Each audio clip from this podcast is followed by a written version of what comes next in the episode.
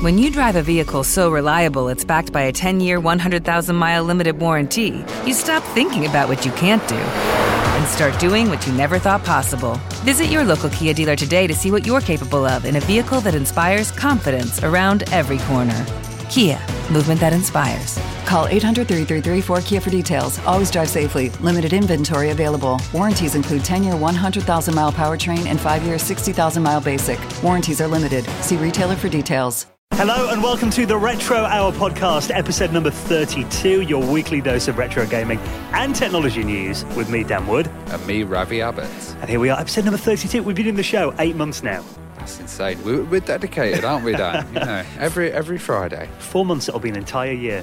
that We've done the Retro Hour. So, guys, we really appreciate you tuning into the show every single week. We are still loving doing the show as well. And uh, judging by the iTunes reviews this week, you're still loving listening to it as well. Yeah, yeah, we've had a, about five or six new ones. So if you can keep adding to them, it'd be great because uh, you always got some kind words to say on iTunes. And it all helps in the grand scheme of things, obviously. totally. Now, maybe you've just found us on iTunes recently. Uh, the show comes out every Friday. Ravi and I run through the big stories that have been making the headlines in the world of retro. And then in the second half of the show, we hand over to a very special guest. Now, I think it's fair to say the guest that we've got on this week has probably dealt with some of the biggest names in the world of media. Totally. This guy, um, David Fox, he founded LucasArts Games, which is basically the gaming division for George Lucas.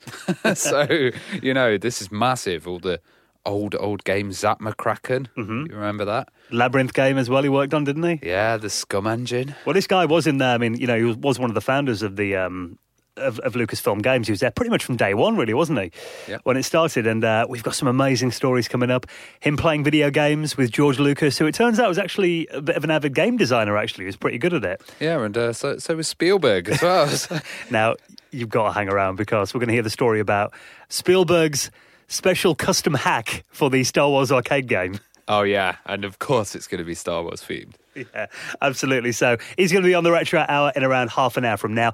Uh, just before we get into the stories this week as well, if you haven't liked our Facebook page, I think we're up to nearly 700 fans on there now. Yeah, yeah. We should be getting more, though. We get more listens than that. Absolutely. So if you haven't liked us on Facebook yet, links are on the website, theretrohour.com, uh, or just search for the Retro Hour podcast. We post loads of stuff in there during the week, loads of nice memories. Yeah, there was that good one about zip drives. I'd, I'd totally forgotten about zip drives. And actually, I think I've got one at work in the basement somewhere. And this image you posted up just reminded me of it. What they have, like, a, was it 100 megabytes per disc or something? Oh, uh, it used to be 30 meg. Was it? Not I even 100? Yeah, yeah. But I remember you'd always get the click of death on them as well. They didn't Oh, last I very don't long. remember that, no. Oh, they were very unreliable. Still look very cool, though. I only had one. So, if you'd like to join us on Facebook and reminisce about such nerdiness as uh, zip drives, then the Retro Hour podcast, give us a search and like the page. Right then, into this week's stories, and we're going to start with a bit of drama.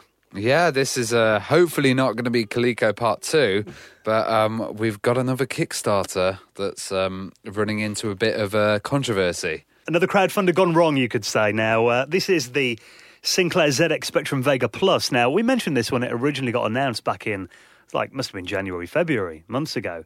And they actually raised a lot. It was on Indiegogo that did this, and they raised £417,000 towards this project, which I think was about three times more than they initially wanted. It was everywhere, wasn't it? And because it was backed by Clive Sinclair as well, which, you know, in all the papers, I, I literally couldn't see any other news articles apart from Vega Plus, Vega Plus. Because there was like three like of these kind of Spectrum clones that came out at the same time, pretty much, and this was the only one that got the official Clive Sinclair endorsement, wasn't it? Yeah. However- and, and the Vega before had been successful as well, so this is a follow-on from a successful project.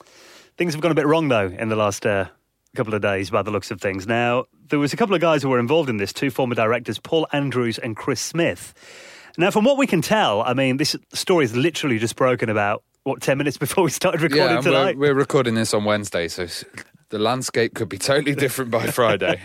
Now, so what's essentially happened from what we can gather is they've accused the company, which These is are the two directors. Yeah, uh, they're saying that this uh, company, Retro Games Limited, had not been answering um, crowdfunders' inquiries as to, you know, kind of uh, details on the product and when it's going to come out and specification and that kind of thing.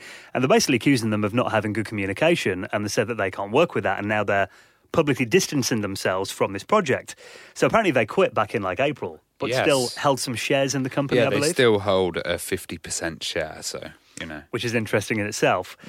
And now the company are saying, in fact, this is not the case at all, and the reason they're going is to uh, set up a rival company. Oh god, this this just has the uh, kind of uh, you know beginnings of a of a disaster, and I really hope it doesn't because the Vega Plus look really nice. And when's it meant to be out, Dan? Isn't it Well, it's meant to be out next month. next month? So- okay, so It was meant to be out in September, and I think it was like going to sell for hundred quid. So obviously, I mean, you think if they're going to be releasing these in like four weeks, they must be going into production about now.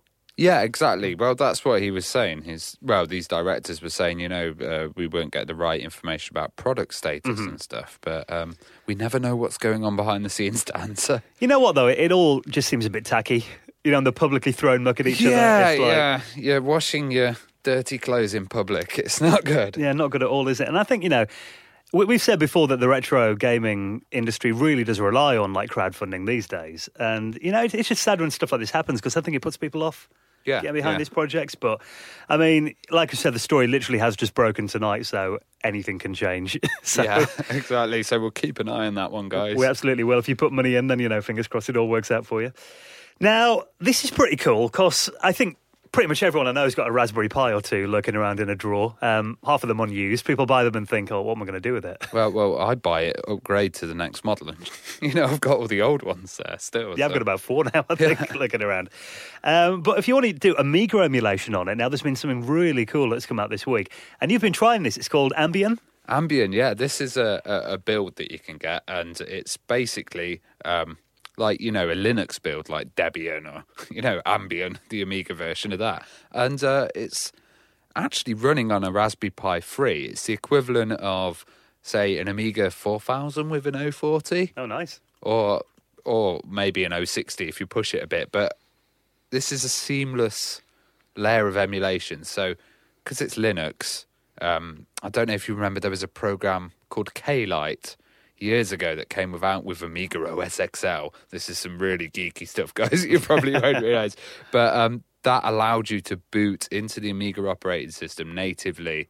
Without any kind of Windows background stuff and text, and this does exactly that. So you put this on an SD card, image it, put it into your Raspberry Pi, and then it boots as if it's an Amiga, straight As into if it's the an Amiga. Amiga, straight into an emulated environment, and you know you can do all your Amiga stuff, providing you've got all the right setup and ROMs and stuff like that.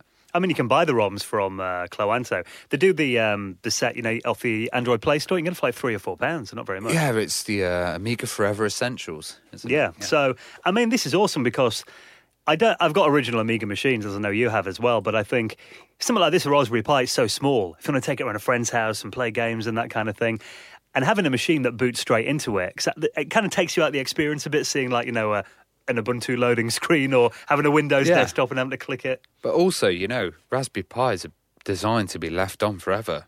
So if I left my 4000 on, I'd have no house because it would just burn down within a week or a few days. A crusty old power supply. Yeah, but but a Raspberry Pi you can just leave there doing all your rendering or whatever. Well, I'm going to um, get this set up, and hopefully, I'm going to try and get a video made this week about it. Because I haven't done a video for a couple of weeks. Oh but- yeah, let's see if it if it turns into a headache or not. Well, from what you've said, though, it's a pretty seamless environment. I mean, it's only it is very early days. It's only just come out, hasn't it, in the last week or so? yeah, yeah. So, But, um, um, this is a really cool idea, and I'm sure there was Aros Broadway, and there was a few a few attempts at Raspberry Pi ones, but this one's really got it right. And I think the Aros one, you had to be like a registered user or something to get it, but anyone Yeah. can download this and it's free. So we'll pop uh, links in the show notes at theretrohour.com. Now, obviously, everyone's been going wild about this um, mini NES that Nintendo announced that's coming out a bit later on this year. Now, one guy's actually made his, home, his own version of it that a lot of people are saying is even better than the real thing. And again, it's based on the Raspberry Pi. Yeah, I've seen a lot of articles where people are basically going, "This is what Nintendo should be doing, not this new system. This guy's beat them," you know. Well, looking at it, I mean, it is essentially Raspberry Pi in a mini NES case with a controller. And I think the only real difference is that obviously, you know, you can load your own emulator onto it. So rather than, you know, the, the mini NES that's coming out that Nintendo are releasing, what, there's like 60 games on that? Yeah. And that's it. They're not going to add any more to it, and they can't. But with this, I mean, with it just being basically an emulation box, you can put as many as you want on. Well, it could be a retro. You could put RetroPie on there.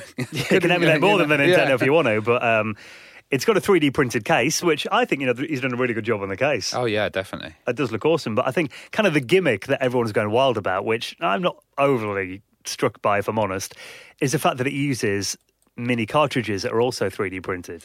They're using NFC, aren't they? So it's uh, it's like when you swipe your phone on the um, pin chip and pin thing. It just kind of registers it. It's it's it's not really um, an actual game information stored on there, is there? No, from what I've read, you know, literally it's these NFC cards. You put it in, and there's an NFC reader on the GPIO port on the Pi, so it'll just tell the emulator to load this ROM. Off off that little cart. Yeah. No, lo- load it off the actual SD card that's in the Raspberry Oh, Pi. okay, this just so- tells it what to load. Yeah. When you put the card in, it's like, Okay. oh, right, load that ROM. So there's nothing on the actual cards themselves. And apparently they cost six six dollars to make. Six dollars to make. Oh God! So how how how much would they cost to actually mass produce and sell? You know, if if. But someone pointed this out on Reddit today. They put, you know, you could buy the game off the uh, Wii Virtual Store for like, you know, half the price. like, you know what I mean? Yeah. Bit of a gimmick, and you know, I think fair play to the guy. You know, for a little homebrew project, it's uh, it's pretty cool. But you know, I, I can't see that it's anything Nintendo got to fear. No, and um, I don't know what the hardware is going to be like behind the Nintendo one, so it could actually be do a nicer job of creating the NES games than a Raspberry Pi emulator. Well, you mentioned that. I was I was actually reading an article today, and they were talking about um, one of the marketing people from Nintendo Canada had done an interview on the radio over there. Um, I think it was yesterday, and she spoke a bit more about the details of the new Nintendo NES. And she's saying apparently it comes with like some um, kind of CRT emulation. Oh, like scan lines. Yeah, and it kind of smooths the pixels out and stuff when you use it via HDMI to give it a more authentic look, apparently, which is good news. Yeah, So, uh, totally. Um, let's hope that it's much better than this Raspberry Pi one. But I think you know, fair play to the guy for doing a little homebrew project. But yeah, I don't know why everyone's going wild over it. All the Yeah, papers and stuff and the I. news sites. Like, come on. Now, this is kind of cool. You know, the, there are companies that ruled the world at one time, and then where are they now? Yeah, there's there's a lot, and the internet was initially a big kind of flashpan for that. It was the um, the destroyer of companies. wasn't it? well, the, dot- the dot com The boom, wasn't one, it? yeah. Well, there is an article here on um, NPR, and it's titled "The Big Brands of the '90s, the Big Internet Brands of the '90s. Where are they now?"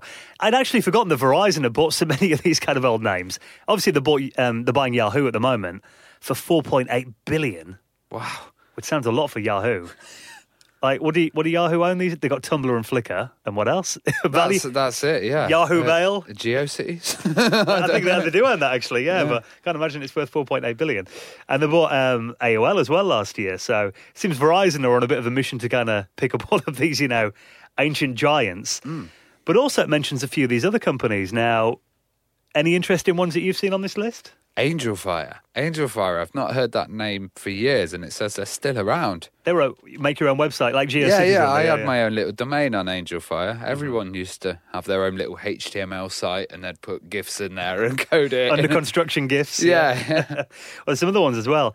ICQ, um, that apparently was sold for 188 million in 2010. What? this is madness. I wish I'd made a like crap piece of software back then. This is crazy. And Netscape, of, There you go. and Netscape, of course, Netscape did their revenge, which was um, with the big Microsoft court case. yeah. uh, where they got accused of doing a monopoly Mm-hmm. um, by packaging Internet Explorer with the operating system. They destroyed Netscape, but Netscape came back with the Mozilla Foundation. And it open source and everything. Open wasn't it? Yeah. source and destroyed Internet Explorer. Now it's Microsoft Edge, isn't it? so And did you know what Mozilla stands for? no, not at all. Do you remember an old web browser called Mosaic? Oh yeah, yeah. It stands for Mosaic Killer. Ah, I never knew that. Yeah, I I read that the other day. I was like, oh, that's interesting. The only reason I know about Mosaic was because that's what Kevin Mitnick would do all his naughty stuff. But um, it is cool though to kind of look back, and there's so many of these brands as well that you look at, like you know, Ask Jeeves and stuff like that. You think, God, I remember like my mum used to use that because Alta Vista was a bit too complicated. I, I, I was a dedicated Alta Vista guy. I used to love Alta Vista; it was awesome. Do you remember the crack version, Hasta la Vista? Yeah, to get the serials off and Yeah. stuff. I, I do remember that one. That might even still be around. But I remember Probably. you'd have to go on that and like close all the pop-ups and stuff and bring Yeah. up and everything, wouldn't you? Yeah. So, yeah, it, it is cool to have a little look back. 'Cause, I mean, you think you know these these were only like a decade or fifteen years ago, but it seems like such ancient history now, doesn't it? And you know, it's the war with the search engines. It's kind of like the one that gets used the most is going to win, basically, because it has more results. So. It's crazy though back then, you know, how quickly it would all change because Yahoo was obviously the big player originally. Then Yeah. Alta Vista came along, and there was a few kind of battled it out in the early 2000s before Google really took over. I Well, think. well, there was that argument with Alta Vista that Alta Vista was the real search engine because it did the m- meta results. Yeah. And Google and Yahoo were curated search engines. Yeah, their own they- index. Where they indexed it and they picked it and it wasn't a true search. Well, I remember there's one called alltheweb.com. I used to like that one, and Yeah. that, that said, you know, not just some of the web, all of the web. and they had like a spider. It was got a web spider that would call out and look at stuff. do, but- do you remember the real time searches that they used to do on? They don't do that anymore. The real time swi- Twitter searches you could do on early Google and stuff like that. Oh, when Twitter first came around, yeah, that was It's- really good. So I, I do remember that the last real rival that I remember hearing about was remember Cool C U I L in about 2008, 2009. No, no. Was a group of ex Google employees went to form this new company, and I remember like Leo Laporte was going crazy about them this week in tech. They're going to be the next big thing, and like actually, I, I do remember at the time a lot of people thought that they were going to topple Google around two, maybe 2007, maybe looking at about you know nine ten years ago now. But um, it had like a black background, and it was quite you know it looked quite modern with graphics not in the background. You could change it, but. I was thinking about it recently, and I looked at the um, the domain. It was actually for sale, so I thought, mm, yeah, no one's Well, well. Bing as well. Um, it's quite popular in America, isn't it? But it doesn't seem to be around these parts. The only people I know that um, go on Bing is to look at um, rude videos. I've heard they're pretty good for that. But, yeah.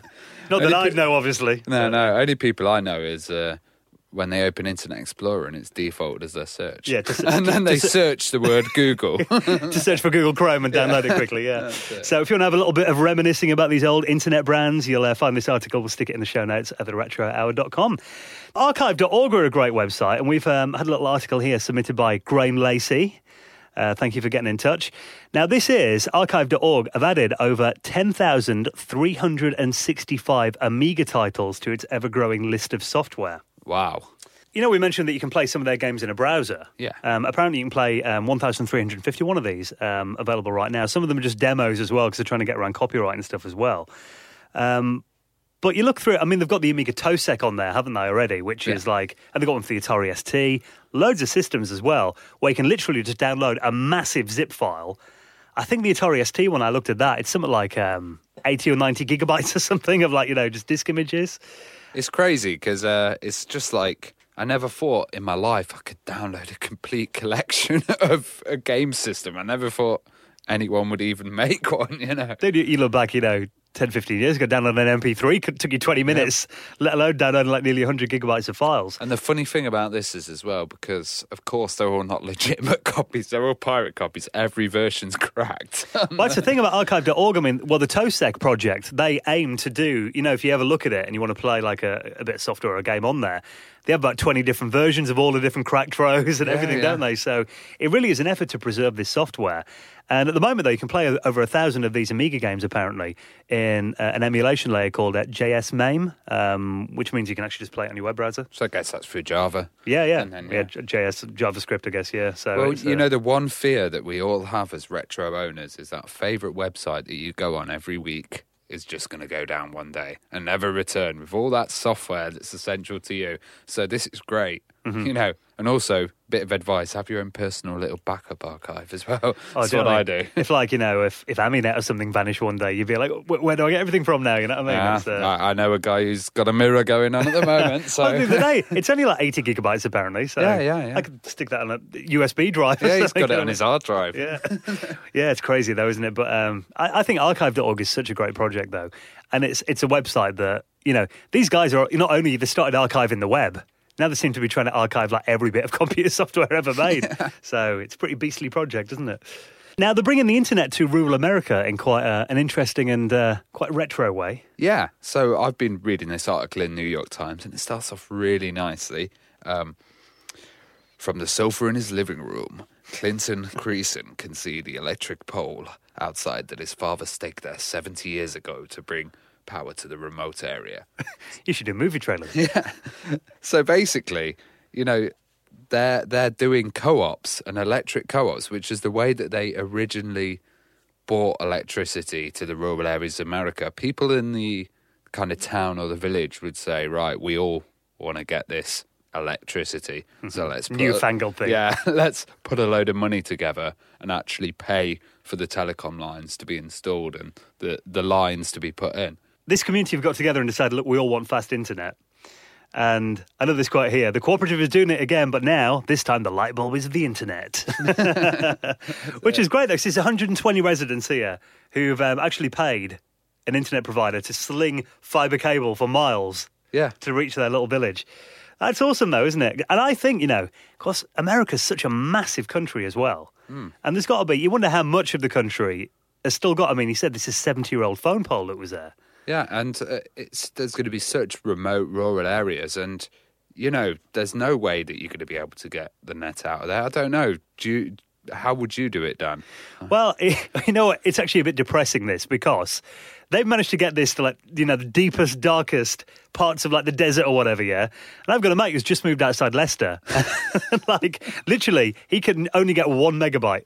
Oh, Uh, God. Yeah, it's the phone lines are that old, and he's looking at like satellite internet and all sorts because he lives just slightly out in the countryside, only about like three miles away though. The the worst thing is right. This is the I'd say I don't know what the difference with America is because I, I was listening to Leo Laporte years ago and he was getting a T1 line installed and he was getting it all from the phone company and everything. But here it's all about the junction box. So I lived in a modern building that was beautifully done up, but they put a copper box in there. Mm-hmm. I could only get one meg, and that was in the city centre. I had Crytek underneath me developing the Cry engine, and I Well, was they sitting there one with- megabyte as well. No, Yeah. wonder, no wonder it took that, that game took ages to come out. It was crazy. It's well, actually, I had the same thing before I lived where I did now. I was in like a new estate that got built, and it was exactly the same there. I had, I think my ISP was BT. I was with. I couldn't get like Virgin or anything like that. But I heard a friend of mine who worked for Virgin at the time told me this in the early late nineties and early two thousands. Um, the government kind of you know give a lot of money to. We're getting a bit off the topic of the America one here, but Yeah. in, into Britain, um, they kind of funded the rollout of cable. You know, on the Yeah, yeah. There was companies. this uh, mass get everybody connected program. Yeah, and that was it. like, you know, Diamond with the early companies, and even before NTL and that kind of thing. We had Comcast, where I lived, Comcast UK, that eventually was bought out by NTL. But then I think the government stopped funding that around 2000, 2001. So then anything that was kind of built in the 10 years after that didn't get any like cable laid down. Well, there's also these cheap little nasty companies. Not nasty, but the way that they're delivering internet isn't the best way, Mm-hmm. which is like PlusNet that basically use the old copper lines. And advertise we're using the old copper lines, but it's dirt cheap. Yeah. so you know you, you can you can get internet basic for your granny and Yeah. go online, but it's not helping the infrastructure at all develop. Well, I think, you know, because I remember NTL like struggled for a long time and like they kept running out of money and everything. So they weren't putting any money into laying new um, new cable, which is why so many new estates are still on like this crap thing. But then you look at this and, you know, it's, I remember I, I tried to get, you know, fibre in this place where I lived and they kind of said to me, oh, if you get all your neighbours together and all that. But, you know, I, I met my neighbours maybe twice. I wasn't like a little rural village where Yeah. everyone's best buds and all that. So, Well, may, maybe we could get a fibre cable and drag it to your mate's house. That would be the- but I think good on this little community, though, you know, getting themselves connected to the world and uh, doing it together. So, Yeah, if the government's not doing it, then sort it yourself. It's. Exactly. right then, guys, thank you so much for checking out episode number 32 of the Retro Hour. We will be out again next Friday from our website, theretrohour.com. All your favourite podcast clients, YouTube as well. And of course, as we mentioned before, give us a follow on Facebook and uh, Twitter. We're on there as well. Yeah, yeah, and just uh, give us a tweet. and Yeah. everything. And also, if you spot any stories in the week, we always love getting stuff off you. Uh, shout out to Colin, who got in touch with a few stories this week as well. Yeah, from Let's Play Retro. Thank you very much for that, Colin. Right then, for the next half an hour, here he is then, the main event. The guy who was right there at the start. Lucasfilm Games are going to talk about now. Labyrinth, Zak McKracken, the SCUMM Engine, George Lucas, Steven Spielberg. For the next half an hour on the Retro Hour, David Fox. And we'll catch you next Friday. Ciao.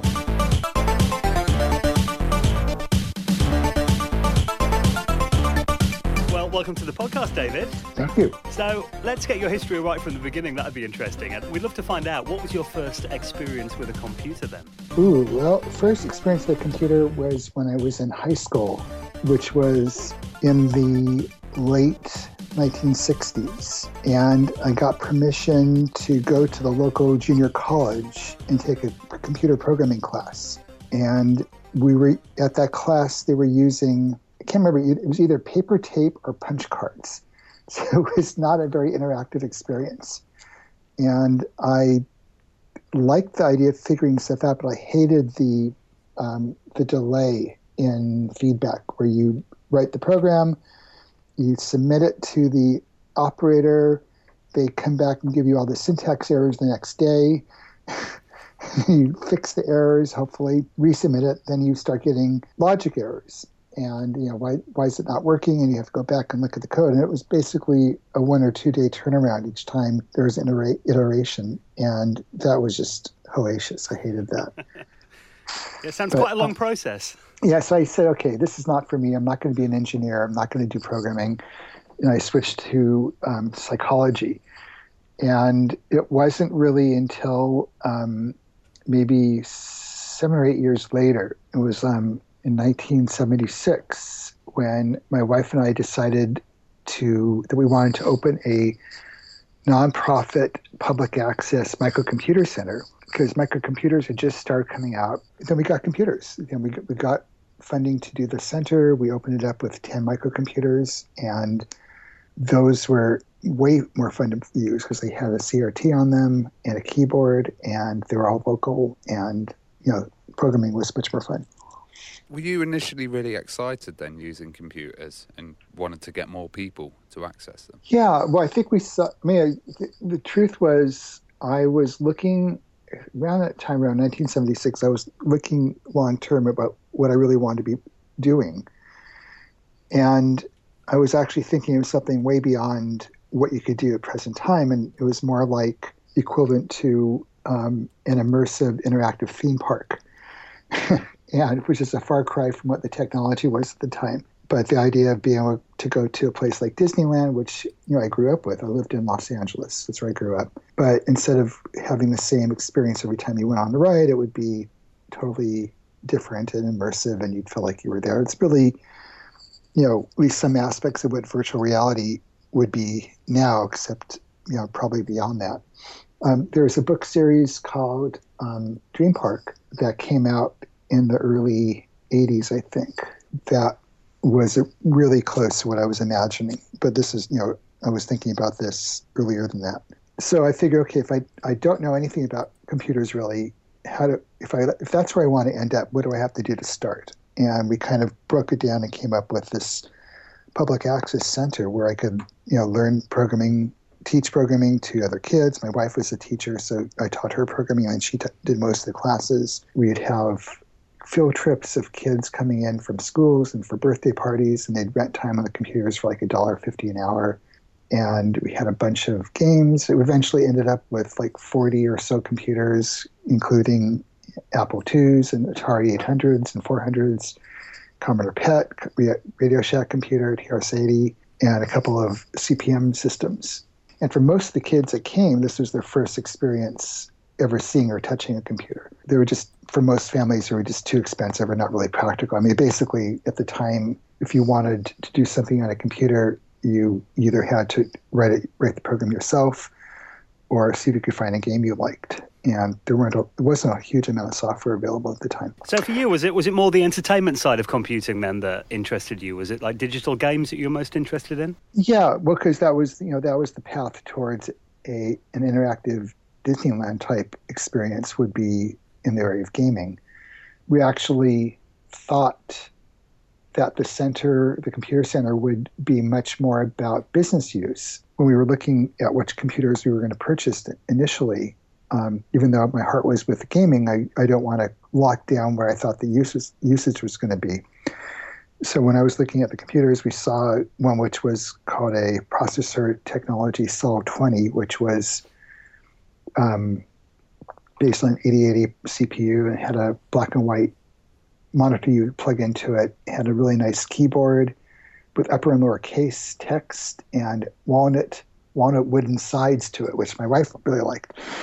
and um, the other one we looked at was the Apple II, which had just come out or just about to come out. And I actually went down to you know the Sunnyvale area and got a demo of the early Apple II by these two guys with really scraggly long hair and beards and stuff, and uh, they were really proud of it. And um, when I found out that there was no upper and lower case, even though it was in color and it had sound, I, I just thought it wasn't going to work for the business use that people thought were going to come into the center. So that that was the, the two Steves, Steve Wozniak and Steve Jobs, giving me the demo. I had no idea who they were, of course. And we chose not to go with the Apple II at that point until they until later when they ended up with the ability to do upper and lower case. What were they like when you met them then at that time? They were both really enthusiastic and it was a sales pitch. I mean, it was the small office-like space with you know dozens and dozens of Apple II shelves and computers stacked on desks, and you know they were showing off their baby, and so it was. I, I was impressed. It just that I just think think that was for our use. I thought it was a fatal error. I, I was wrong. I mean, I, if we had gone with that, it probably would have been a better choice because we spent so much time. I mean, it had BASIC built into it. Um, we spent so much time having to load BASIC off of cassette tapes into our Sol 20s. And if someone would walk up to one of them and give it a little shock, static electricity shock, it'd blow the memory out and you'd have to start over again. And the fact that most of the usage turned out to be gaming instead of um, what I thought would be business stuff, that was that would have been a lot easier too. So that was a mistake. Cost wise, they're probably in the ballpark. They're probably somewhat equivalent, especially if you've gotten a bunch. So, it was one regret from way back. Did you eventually kind of, uh, well, did you believe that everyone would have a computer in their own home yeah. by then? Oh, yeah. Or was that beyond yeah, your... We were Oh, way overly optimistic. We figured that in five years everyone would have a computer. And, you know, it, it was, it probably took, you know, 10 or 15 or 20, it took longer I think by the time I stopped, we did that. We did the center for about four or five years. It went on beyond after we left. I think it went for another three or four years. Where the the students who were helping run it took it over for us. By the time we left, everyone, all the field trips that came in, everyone had already touched a computer. Um, most still didn't have one in their house, but schools were at least getting them, so there was a- there was access. Well, um, you were in a great position because you managed to get a job with uh, Lucasfilms and Atari, which were both probably the biggest entertainment companies in the world. Um, yeah, well, I never actually worked for Atari. Um, ah. I, I, was we because of the computer center, we were kind of tied into them. We we got some grants, and Atari donated a bunch of computers to us. Um, Chris Crawford, who was an evangelist at the time for Atari, would come out and give some talks at a at computer club meetings we had and got access to information about the workings of, of the computer, which which is how I ended up. You know, that that happened when I was working on my computer animation book that I did in the early '80s because the book had two aspects. One was, you know, looking at high-end computer animation. I got access to the computer division at Lucasfilm and got to meet the people there and interview them. And you know, show, they showed me the demos of the things they were working on at the time, and I was able to include a bunch of photos and and actually animation in the book. One of the heads of the group, Alvy Ray Smith, ended up proofreading my book for for me. Offered to do that to make sure it's technically accurate for at least the computer high end computer stuff. And the second half of the book was really a tutorial on how to use the Atari 800 to do computer animation at, at, a low level. And so I had access to a lot of information in the workings of the Atari chips and talking to the Atari people and all that.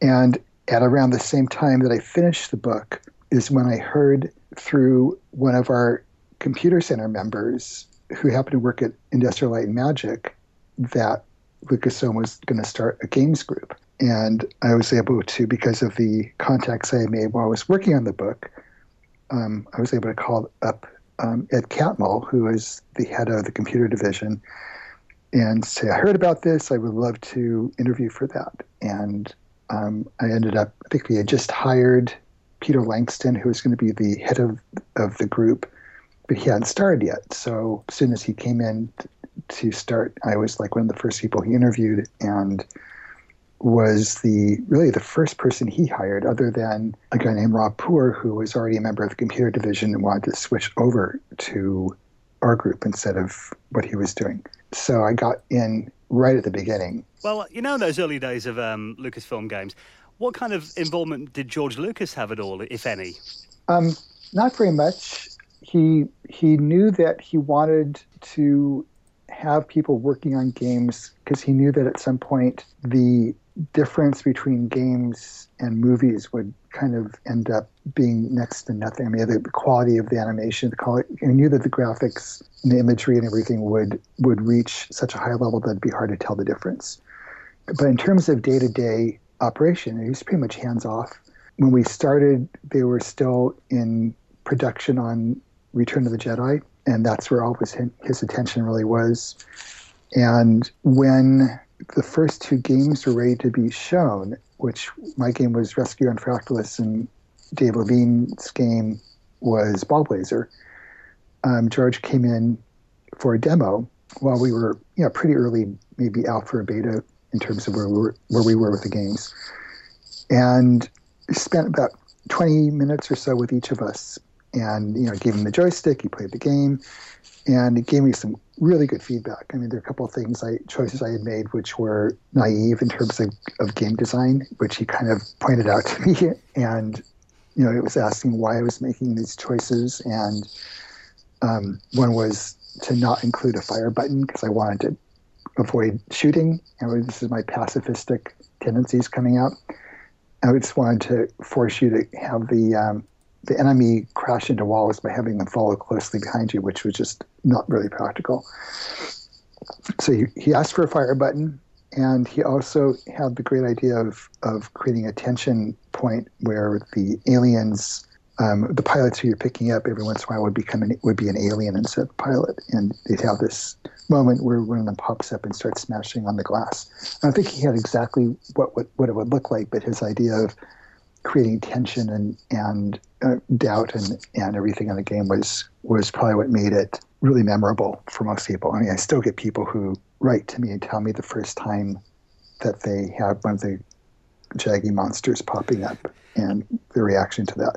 I think it's great um, that he, had a bit of a natural flair for game design then, even though he didn't have much involvement in it before. Well, he had a, a, a, a natural flair for storytelling, mm-hmm. and that's where he was looking in for movies. So he was just saying, okay, knowing that you need tension and you need something where, you want the emotional involvement in some way, that was where he pushed it. And then over the years, he he really, you know, he come in towards the end of the, the process, he might have taken a look at a few games, but he really didn't have any input.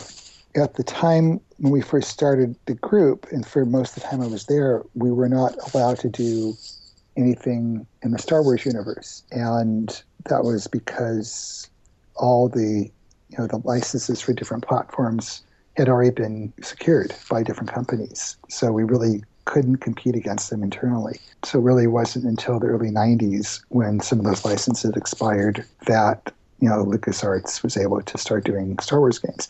And at the time, I was pretty disappointed because the the main reason I got there, I went there, was because I was I wanted to be I wanted to find a way to get inside of the Star Wars universe, maybe by making a game or by being involved in some way. And when I found out that I, that that was you know off limits, I was kind of like, "What? Are you kidding?"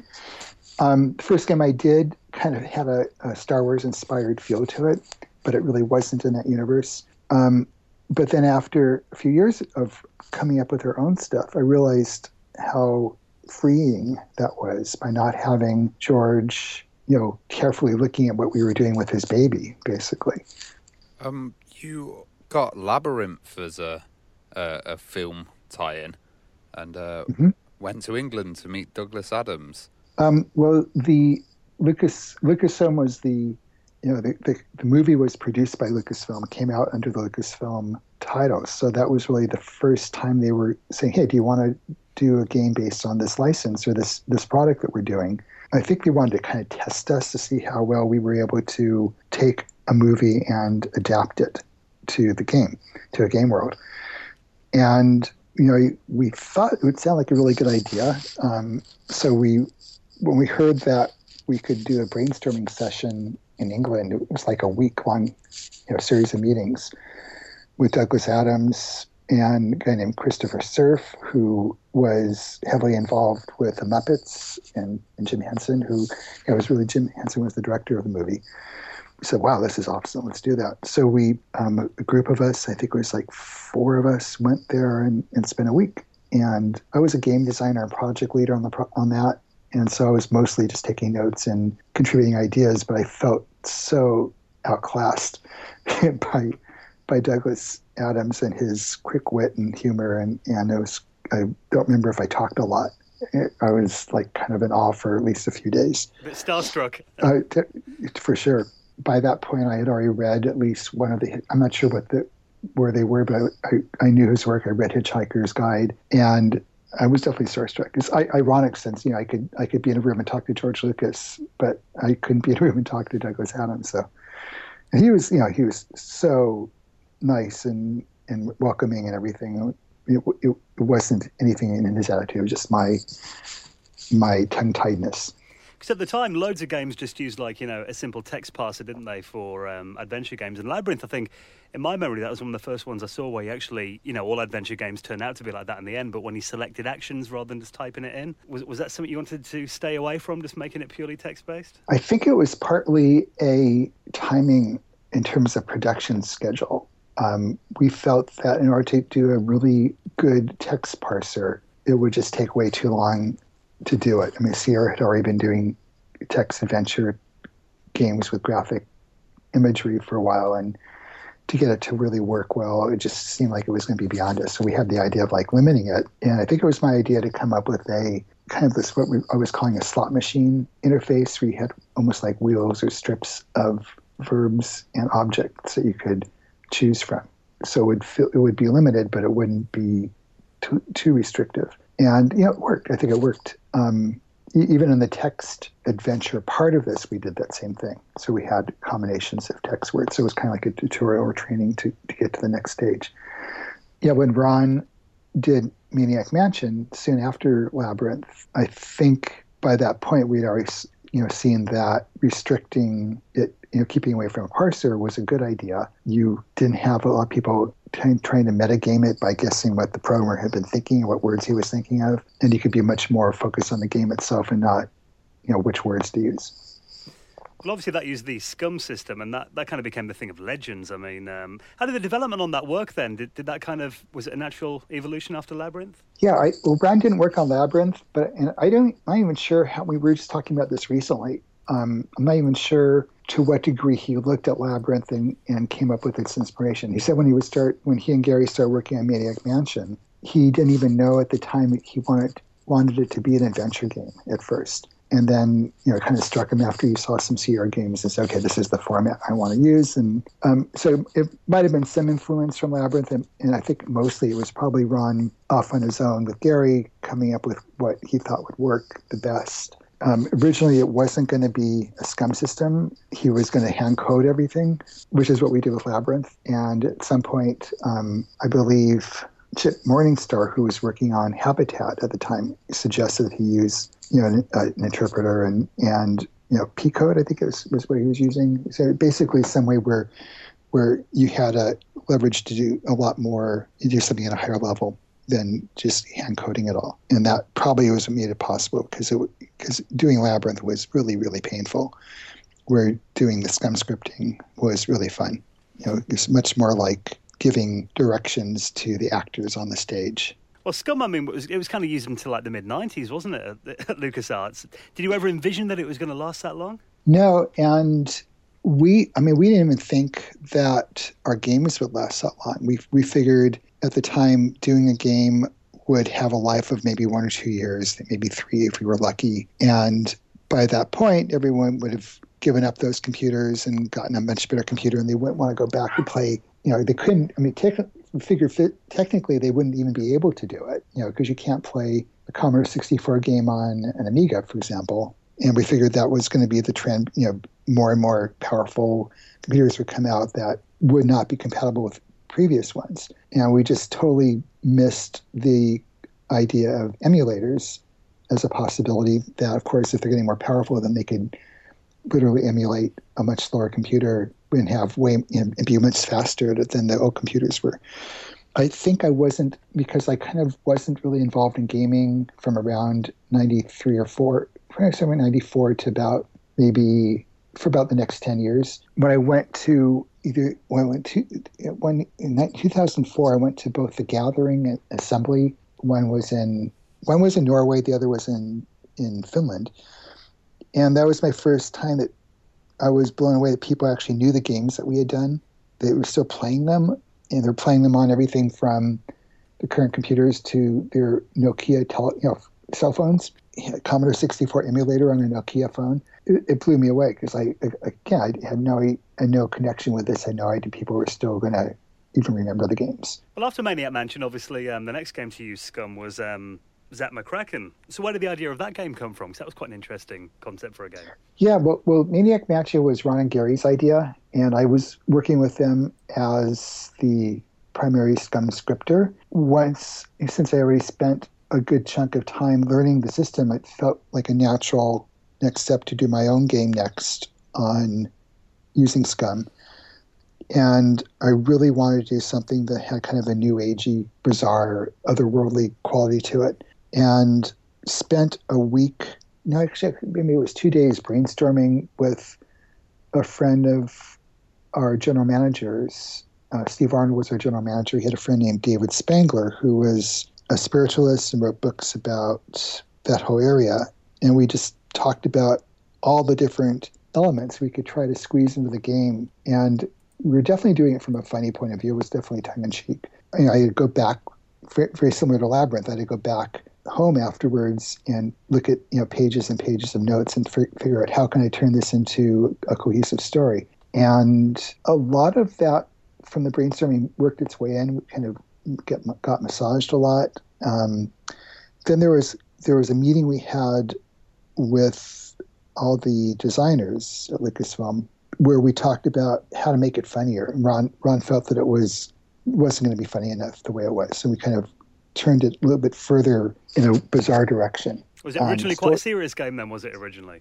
No, it wasn't at all serious. So it just wasn't as wacky. Mm-hmm. Um, it was intended to be kind of more of a dry humor originally. Um, I mean, the whole concept, everything was kind of off kilter, but the you know taking the main character, who's originally was named Jason, giving him a, a kind of a un- more unusual name, um, which we put out of the Marin County phone book, and turning him in from a mainstream reporter from like a major newspaper to a tabloid totally opened it up in terms of what we could do and and how how nuts it was. And once we had realized that, then we said, okay, here's the frame. This is a perfect framework. The tabloid reporting part just kind of freed everything up and, and put it into a, a much wackier world.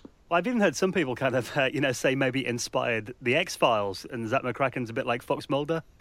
So, were you kind of into like um, UFOs and that kind of thing, conspiracy theories? Um, I don't know about conspiracy theories that much, but definitely UFOs and you know psychic phenomenon and you know pretty much everything that was there. Everything that I mean, I, I loved the X Files when it came out because it was like very much like the game. Um, we'd also, for years afterwards, we'd find, you know, people would bring me stories from real tabloid newspapers that were, you know, directly out of the game. you know, like, you know, say, oh my God, you know, this is just like we had in the game. I mean, we did some stuff like, you know, we, we were looking for conspiracy stuff like, you know, the whole thing with the face on Mars. That was, you know, David Spangler knew about that. I didn't know about that. So we threw some of that in there. We're looking for things, everything we could think of that people have been talking about, like, you know, Elvis and um, Elvis in space and all the other things, ancient ancient astronauts and all that. So yeah, I guess, I guess I was into that. I, I, don't know if I call the conspiracy stuff as like you know kind of far out stuff that that most people wouldn't consider. One thing I uh, particularly remember about LucasArts games was um, piracy was completely rife in Europe, and none of my friends would have a copy disc of LucasArts because they always had really good copy protection. Mm. Yeah. Well, that's good. I mean, the first two games we did got pirated before they were, were even published, so and we were really sensitive to that. Yeah, because you must have. Um, there must there was a lot of innovation in the kind of anti-piracy technology. I remember Code Wheels uh, from mm-hmm. Monkey Island and stuff like that. I think that was one of the first times I'd seen a code wheel. Right. You know, we, we I think for each of our games that we self-published, we had something in there which was supposed to be anti-piracy. I mean, it didn't it didn't stop it. It just probably punished the people who were buying the game because they had to then stop and look up something on a code sheet or code wheel, and and it's probably kind of a pain. I mean, there's a whole sequence I put into into Zak McKracken where if you couldn't answer the the questions that were presented to you where you d- didn't need the code sheet, it threw you into pirate jail. And there's a whole you scene with with being in jail and then talking to you about not stealing software. It's kind of fun. You can find that on the internet on YouTube if you look for it. It's good that you had a bit of a sense of humor about it, though. yeah, yeah. I mean, we knew that was going to happen anyway. We just kind of wanted people to do it. I don't know if you noticed on Ron's game, the one I'm working on now with Ron uh, on Thimbleweed Park, he had a whole bit where you know you could pay five dollars extra for the game for you know guilt absolution for pirating pirating our earlier games and make you feel better about it. so a lot of people a lot of people did that. A lot of people paid the extra five dollars to to feel like they were absolved of, of any guilt for having pirated the other games. Well, a bit earlier on, we did touch on, um, you mentioned Sierra. Um, obviously, they were kind of the, the other big name in adventure games at the time. How much of a rival were they seen internally at Lucasfilm? Um, for, from our point of view, they were a pretty huge rival. I think from their point of view, they probably barely knew we were around. In the United States, we'd issue a title and it would sell maybe a fraction of what theirs did in the US. In Europe, we I think we were doing much better than they did. I don't think they had very good distribution in, in Europe. So it's interesting. Most of I think most of our fans are from from Europe. I mean, all the there are a bunch of fan based, fan created Zak McKracken sequels and prequels, and they all came from Germany. I think it was because we, you know, we wanted our games there. We also did a really careful job of translating them to to the, the local languages. And whenever they would come out with a new game, we would look at it and make sure we were on track to be competitive. I remember we we were working on Lucas on, on um, Indiana Jones and the Last Crusade, and saw a Sierra game and how much animation they were using that we had not been using any animation much animation yet. So we had to rethink a whole bunch of things and create a whole an, new animation system to kind of match the level of of you know animated cutscenes that they were using. Well, speaking of our next big projects, um, Indiana Jones and the Last Crusade was obviously a massive title. Uh, so, what was what was it like working on that game then? As with Labyrinth, we had a hard deadline because we really wanted the game to come out near near the near the time the film was released. But we only had about six months, and so Noah Falstein had already started working on the game and realized that it wasn't going to get finished with him just being on it by himself, even with you know some programming help. So um, Steve Arnold asked both me and Ron Gilbert if we could join with Noah in a really high intensity project, get something done. So we decided to use SCUMM because it was already there and you could do graphic adventure, and it was a push. It wasn't as horrendous as you might think. We actually had a, lot of fun doing it. I remember you know being able to split up the, the work and each take different sections and it felt like a really fun project. We had early scripts. We we knew what the story was going to be, so we just had to come up with a way to match the feeling of the story. But we also didn't want having we didn't want people who had seen the movie to have a big advantage over people who hadn't. We probably assumed that everyone who played the game would have already seen the movie by then, but we wanted to be parallel enough that you were you could see where the inspiration came from, but it wasn't solving. You know, things from the movie weren't going to solve the game for you. Um, and we had an early meeting with George Lucas and Steven Spielberg, um, where we just asked for any guidelines they had about what we could and could not do. Like, you know, was it okay if we actually killed Indy off in one of the in the game, as if that were what happened? And they said, yeah, sure, you could do that, and we could expand the locations, and you know, we could go, you know, go as far outside the story as we wanted to. Um, so that was nice to have that freedom, although we didn't go too far away from what was in the in the in the movie. I was going to ask whether there was much kind of crossover with the, the movie production. Was, was Spielberg involved much more beyond that point then?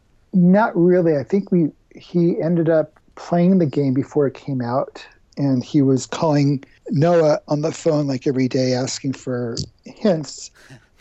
about you know what what should I do with this. I mean, here's where I am, sick at this point. So could have sold him a guidebook. yeah, really. Well, we don't think we had the guidebook out yet. Um, we know Noah was his guidebook. You know, when you have a direct line to one of the designers, it's a lot faster. Um, you know, Steven was actually much more of a gamer than George was, so he he was very much into a bunch of our games, and he spent time, you know, actually playing them. And a kind of funny story. Um, much earlier, because there was the you know Atari coin op had the license for the Atari coin op games for Star Wars, and we would get a complete you know game system every time they finished one.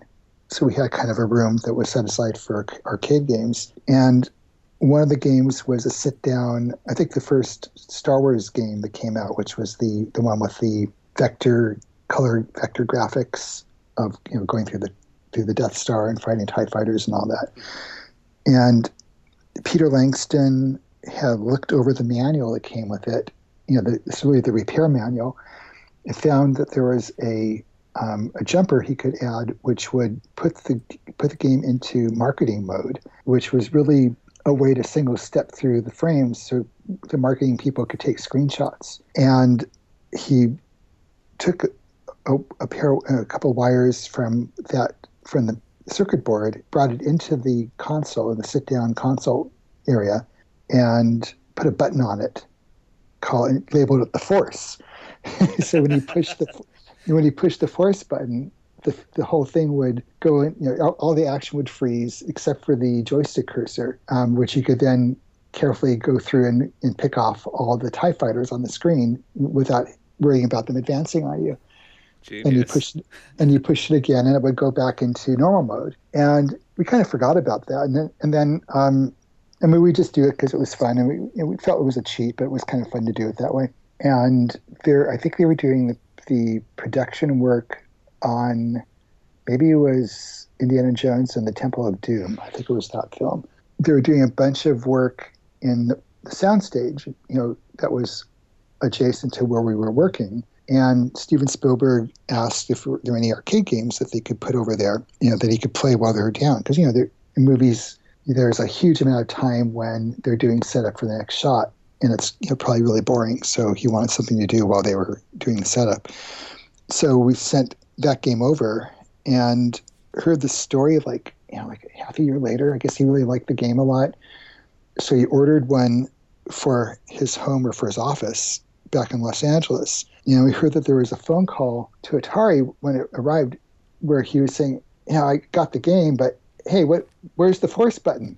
And they said, "What? What are you talking about?" I said, "Yeah, you're missing the force button." Should have come as standard with everyone. I know, really. It could have been a great marketing thing, and So- maybe, maybe pay, put an extra quarter in to get access to it or something.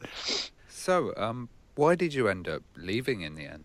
Um, well, when I first started there, I told first I told Peter Langston. Then when Steve Arnold came over as the general manager, I told him that what I really wanted to be doing was the Disneyland stuff. You know, the interactive theme park, or the much more the term by that point was became location based entertainment, and you know that doing games for homes was okay, but I really wanted to do something was much that was much more immersive. And you know, I was told, yeah, well, that's all well and good, but um, right now we're doing home games. Around 1990, you know, Steve Arnold was also really interested in the idea of doing something like like location-based entertainment, and we were growing pretty fast and needed to be much more of a you know I think I think at that point we had like maybe 60 or 70 people in the in the group. It was going to expand to like 100 something, and it was pretty much everyone was reporting to Steve Arnold.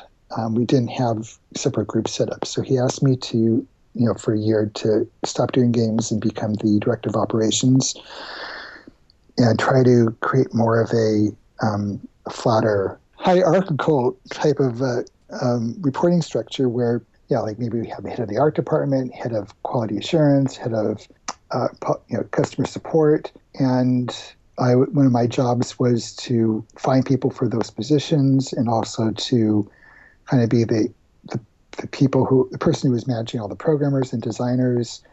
And just so it was, wasn't all on him. I did that. I, I didn't especially like that because it wasn't creative in the same way that doing games is creative. Um, and he knew that that wasn't my what I wanted to do. So he kind of made a deal with me that said, if you do that for a year, then get someone to replace you, we can start a new group to do some kind of location-based entertainment project. So that's pretty much what happened. I did it for a year, and then um, we started a new group called Rebel Arts and Technology, which was really outside of LucasArts that was focused on doing more immersive types of experiences. And the first one, the big one we were working on, was called the Mirage.